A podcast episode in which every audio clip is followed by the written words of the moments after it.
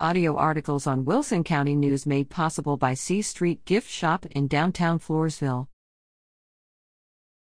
Tiger Scrimmage Warriors The Floresville High School Tiger football program put their skills into action during their second scrimmage in the preseason against the Pieper Warriors August 18th at home. Fans can support the Tigers season openers. Freshman, Thursday, August 24th at Lanier 5 p.m. Junior Varsity Thursday, August 24th, at 5:30 p.m. Varsity Friday, August 25th at Lanier 7 p.m.